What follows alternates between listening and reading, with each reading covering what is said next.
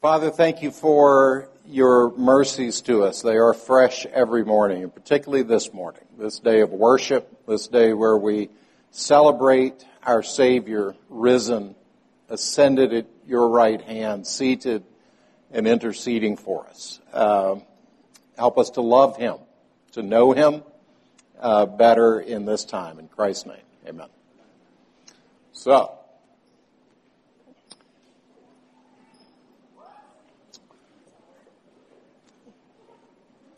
So as the young people are making their way out the door, if you would, please turn in your Bibles to Matthew chapter 6, verses 1 through 4. And once the din of little feet has died out,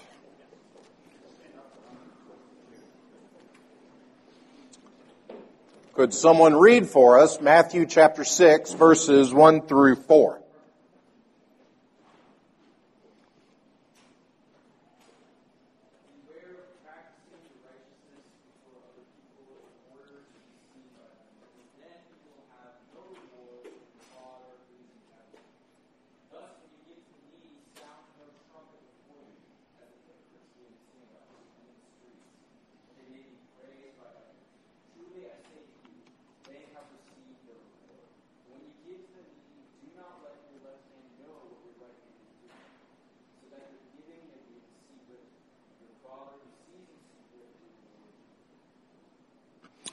So, we all know that passage, right?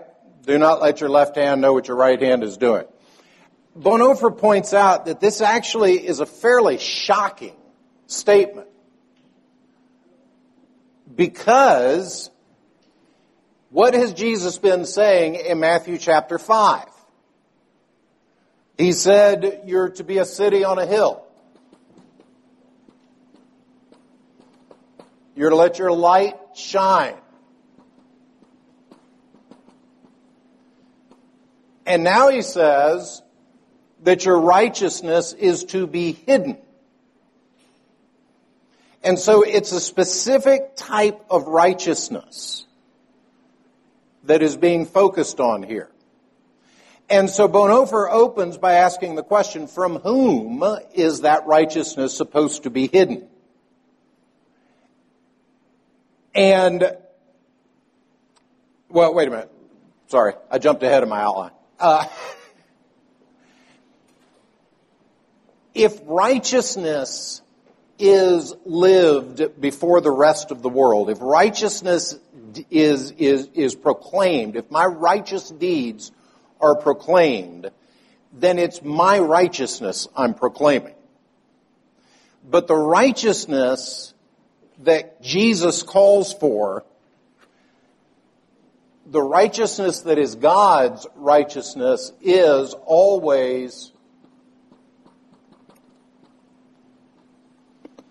reflective. You and I always are called to reflect God's righteousness, not to come with our own, not to bring our own righteousness. Bonhoeffer says our activity must be visible, but never be done for the sake of making it visible. That which is visible must also be hidden. And this sounds maybe overcomplicated, but I want you to consider over the past few years, how many signs have you seen in people's yards that say hate has no home here? Currently, how many signs, or maybe over the past three years, how many signs did you see that said love is love? How many rainbow flags do people fly outside their front doors? Or we do parades in order to celebrate all people. Is this not doing our righteousness in front of others? Is that not what this is? We, we are doing our righteousness so that the world may see. The, the person driving past can see that in my home, I believe that hate shouldn't be here. Doesn't matter if I yell at my wife. Doesn't matter if I beat my kids. it doesn't matter if I'm a horrible human being. I've got a sign. and, and this righteousness that Jesus Christ is calling for is a righteousness that must be hidden. It must be a quiet, hidden righteousness. And the paradox is that this quiet, hidden righteousness is a righteousness that will make us stand out, that will make us to be a city on a hill, that will make us to be light. But when we're doing righteousness for the sake of other people seeing righteousness, when we're doing it for the sake, I mean, we call it virtue signaling. When we are virtue signaling, then we are doing the exact opposite of what Jesus calls for here. He calls for a righteousness that is hidden. And, and Bonhoeffer goes on to say, let me come in just a second. But Bonhoeffer goes on to say, if we don't take this command seriously, that our righteousness is to be a hidden righteousness, then the danger is that extraordinary witness that Jesus' disciples are called to be is not a witness that comes from following Christ, but a witness that springs from our own will and desire. So do you see what he's saying there? If, if I'm wanting you to know how righteous I am, if I'm wanting you to see my righteousness, then it means it's not Jesus' righteousness. That desire isn't coming up out of a desire to honor Christ. It's a desire for you to see my righteousness. For you to acknowledge that I'm a righteous human being, that I care more than anybody else does. Uh, that, that I have the correct sign uh, in in my front yard, or I have the correct flag hanging from my from my balcony my righteousness, if it is a righteousness to be seen, cannot be God's righteousness. Because where God's righteousness is seen is at the cross. That's where the righteousness of God is. And, and on its, on its most full display. And so Bonhoeffer says, how do we resolve this paradox? So there's a paradox between chapter 5 and chapter 6. The openness versus the hiddenness. How do we resolve this paradox? And so he gives three uh, ways in which this visible command is also invisible. Three ways in which you and I can understand that this open, visible righteousness is a hidden righteousness. And the three ways that you and I can understand this paradox is first, who is it from whom you are to hide the visibility? There's only three options. From whom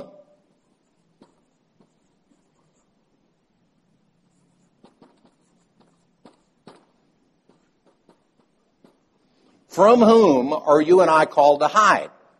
Now the text actually tells us.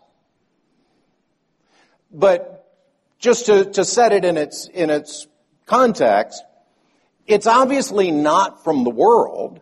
We're not supposed to hide it from the world because we're called to be a city on a hill. So it's not the world. And it's obviously not God.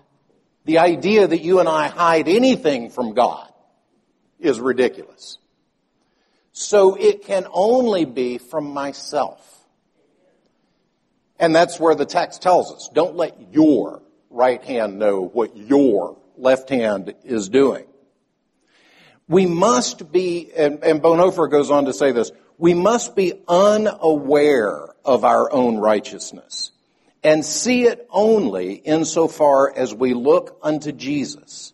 Then it will seem not extraordinary but quite ordinary and natural. If you get that, that that's something profound Bonhoeffer is saying.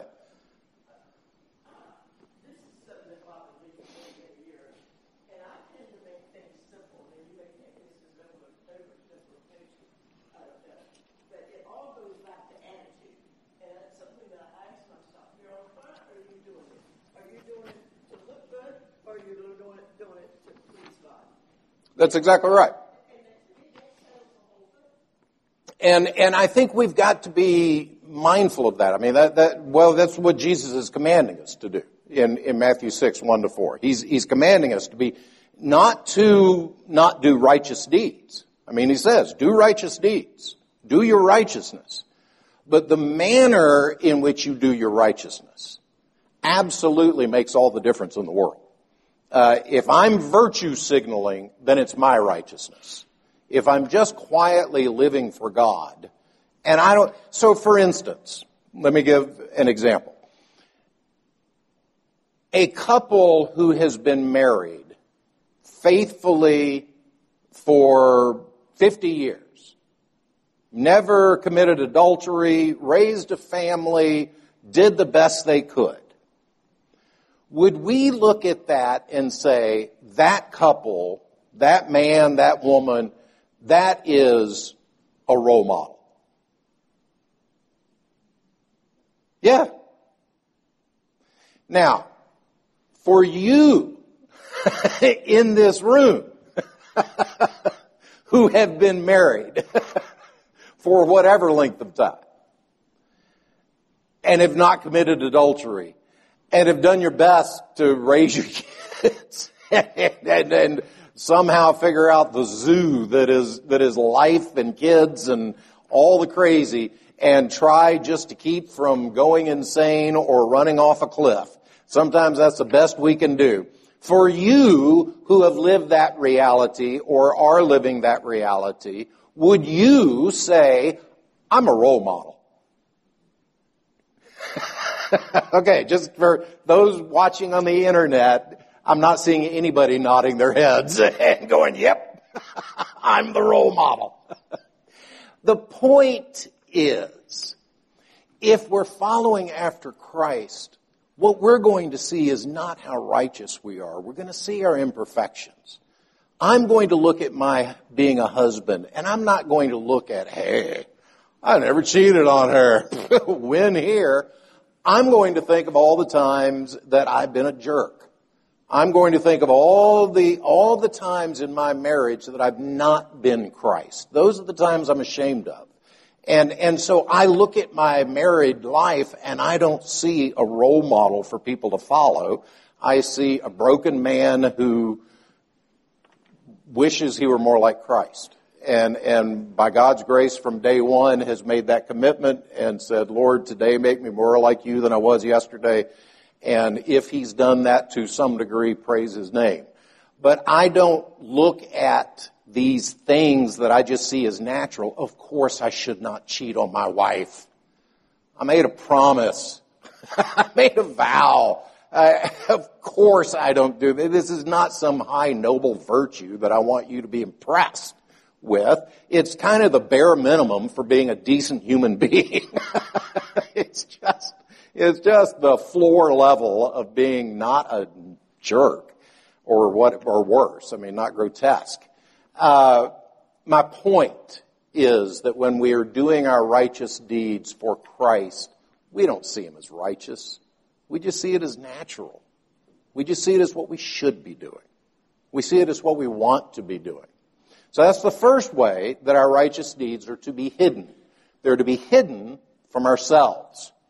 The second way, Bonhoeffer says, how can a disciple, how can the life of discipleship be both open and hidden? How can you have these two at the same time? They seem opposite to one another. Live it, don't talk about it. Live it, don't talk about it. Right. That's exactly right. Open and hidden. And for the perfect illustration of that, we have the cross. The cross was completely open in front of everybody, in front of the watching world, and simultaneously nobody had a clue what was happening. Not even his own disciples his own disciples that have been with him and have seen the miracles and know that he is the son of David are all standing around watching him die. Nobody, that thing was entirely hidden and yet entirely open. uh, because the purpose of it was not to explain a thing in the world to the people around the cross. The purpose of it was entirely focused on God the Son fulfilling the justice, the penal substitutionary atonement. So, so Bonhoeffer says it's only in the cross, this highly visible yet completely hidden to all who understood, who, who stood beneath it. He says the cross is at once the necessary, the hidden, and the visible. He says it's the cross that is extraordinary. And if we are focused on the cross, if we're, if we're centered on the cross, then that's going to change the way in which we live out our righteousness. So first, how's the paradox resolved? It's got to be hidden from ourselves. Second, we've got to look at the ultimate example of a hidden righteousness, which is the cross. And then thirdly, that contradiction between chapter 5 and chapter 6, the contradiction between the visible and the hidden, it's the very meaning of what discipleship is. Discipleship is an exclusive adherence to Jesus Christ. And that implies first that the disciple look only to his Lord and follow him. When discipleship is exclusively focused on Christ Jesus and my living under his yoke, then following his will is my only course of action, and it is simply the natural thing to do. That makes it extraordinary. Not because I'm seeking to be extraordinary, but simply because God makes it extraordinary.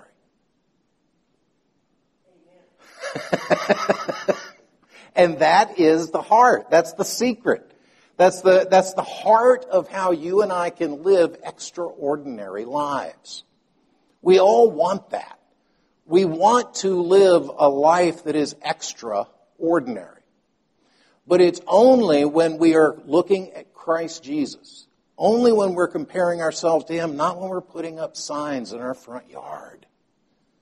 And that, that, that desire for the extraordinary, I think, is common to humanity. All of us want to think we're more than just rats chasing a piece of cheese until the guillotine. Uh, we, we, we all want to think there's something more to this world, something more to my existence than simply how many times can I eat breakfast. Uh, one day I won't be able to anymore. That was it. uh, so, how we live this extraordinary life in a hidden way is something that is really powerful, I think. And, it, and, and Bonhoeffer really opens this up for us. I'm being extraordinary, not because I'm trying to be extraordinary. I'm just trying to be a decent human being. I'm just trying to follow Jesus. Jesus says, love your wife as Christ loved the church and gave himself for her, and I'm going to try. I'm going to do it badly. There's going to be days I'm grouchy. There's going to be times I'm stupid. But Jesus said, love your wife, and I'm going to try. And Jesus told my wife to, lo- to submit and love me and to, and to be under my headship, and she's going to look at me a million times and go, he is the lamest head I have ever seen. He's pathetic. But she's going to try. And I'm going to try to love my children. Uh, I'm going to try to not exasperate them. I'm going to try to raise them in the fear and the knowledge of the Lord. And I'm going to do badly, but I'm going to try. And that itself becomes extraordinary because it's God that makes it extraordinary. And so Bonhoeffer goes on to say, I love this. This is, this is the bumper sticker for the entire class this morning. The genuine work of love is always a hidden work. Take heed, therefore, that you know it not, for only so is it the goodness of God. So let me say that again, because that is some deep stuff there. The genuine work of love is always a hidden work. Take heed, therefore, that you know it not. For only so is it the goodness of God? Only when you and I can say, yeah, I don't, I'm not doing righteous deeds. I'm not doing good works. I'm just trying to be like Jesus. Only then does it become the goodness of God that's on display. Now, the counterpart to this hiddenness is in verse 4. What is hidden will be made manifest or will be revealed.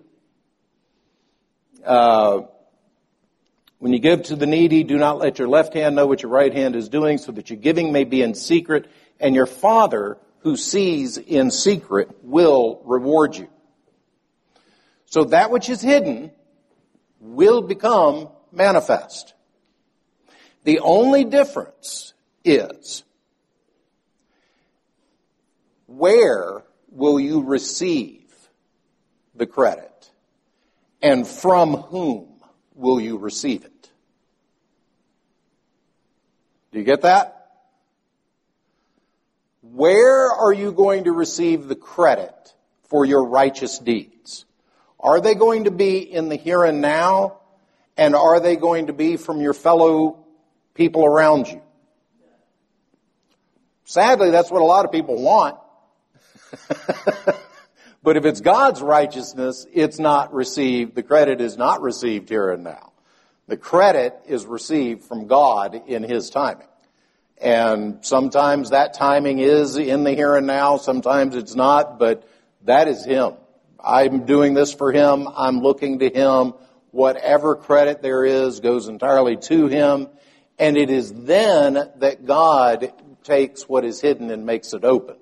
But if you and I are trying to get other people's acknowledgement of our own righteous deeds, then we're looking for them to give us the credit.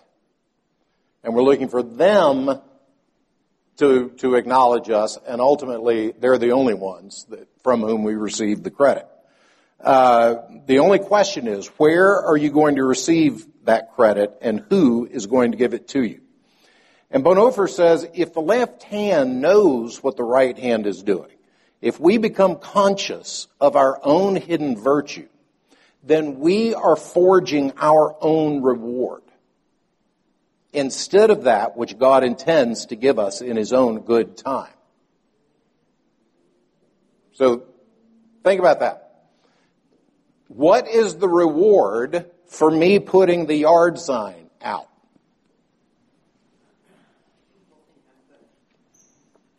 And I think I'm good. I think I'm good. In fact, I know I'm good. I know I'm good because I put the yard sign out that says I'm good. I know I'm good. I got a yard sign.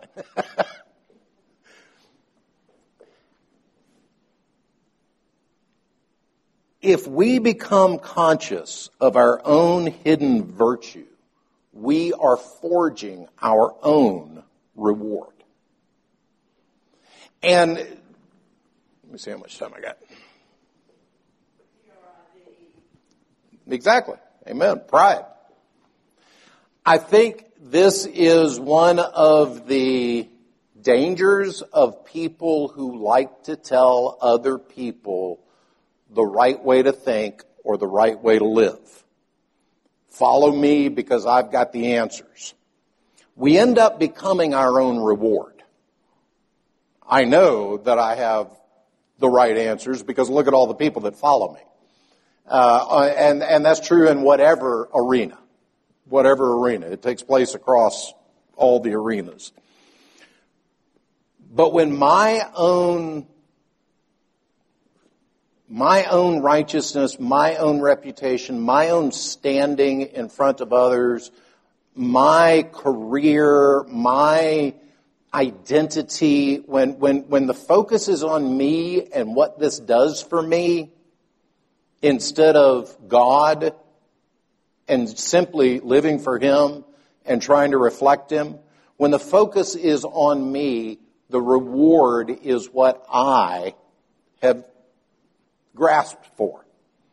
And one of the things, as you all know, any grown adult, you remember that Christmas toy that you had to have that was going to make your life that thing you had to have on Christmas morning that you woke up at 4 a.m. to race down and see if it was under the tree. Do you remember what that thing was? I don't. Every year it was a new thing. It may have been a racetrack when I was eight. It may have been a PlayStation. It may have been an Xbox. It may have been a Nintendo. I don't know. it may have been a CD player. I'm old enough, it may have been a record player.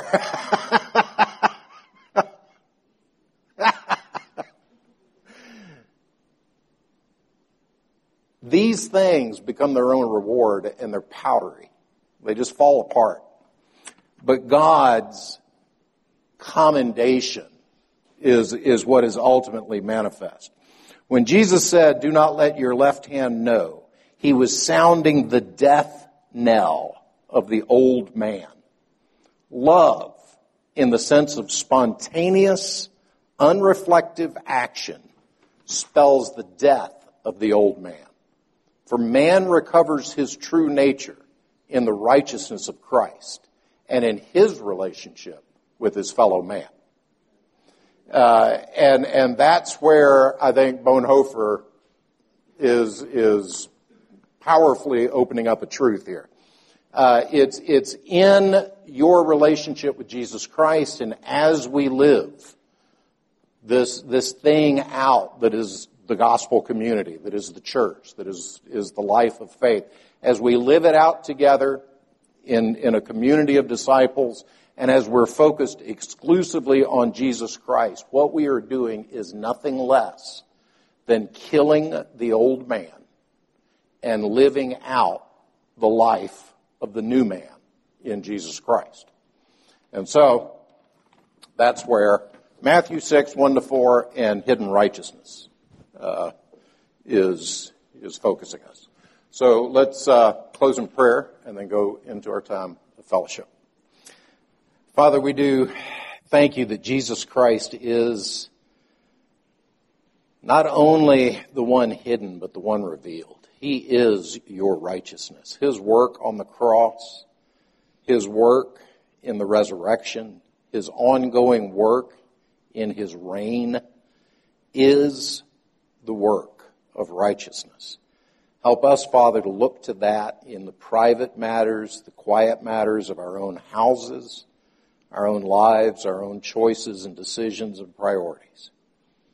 And would you bring glory to your name in Christ's name? Amen.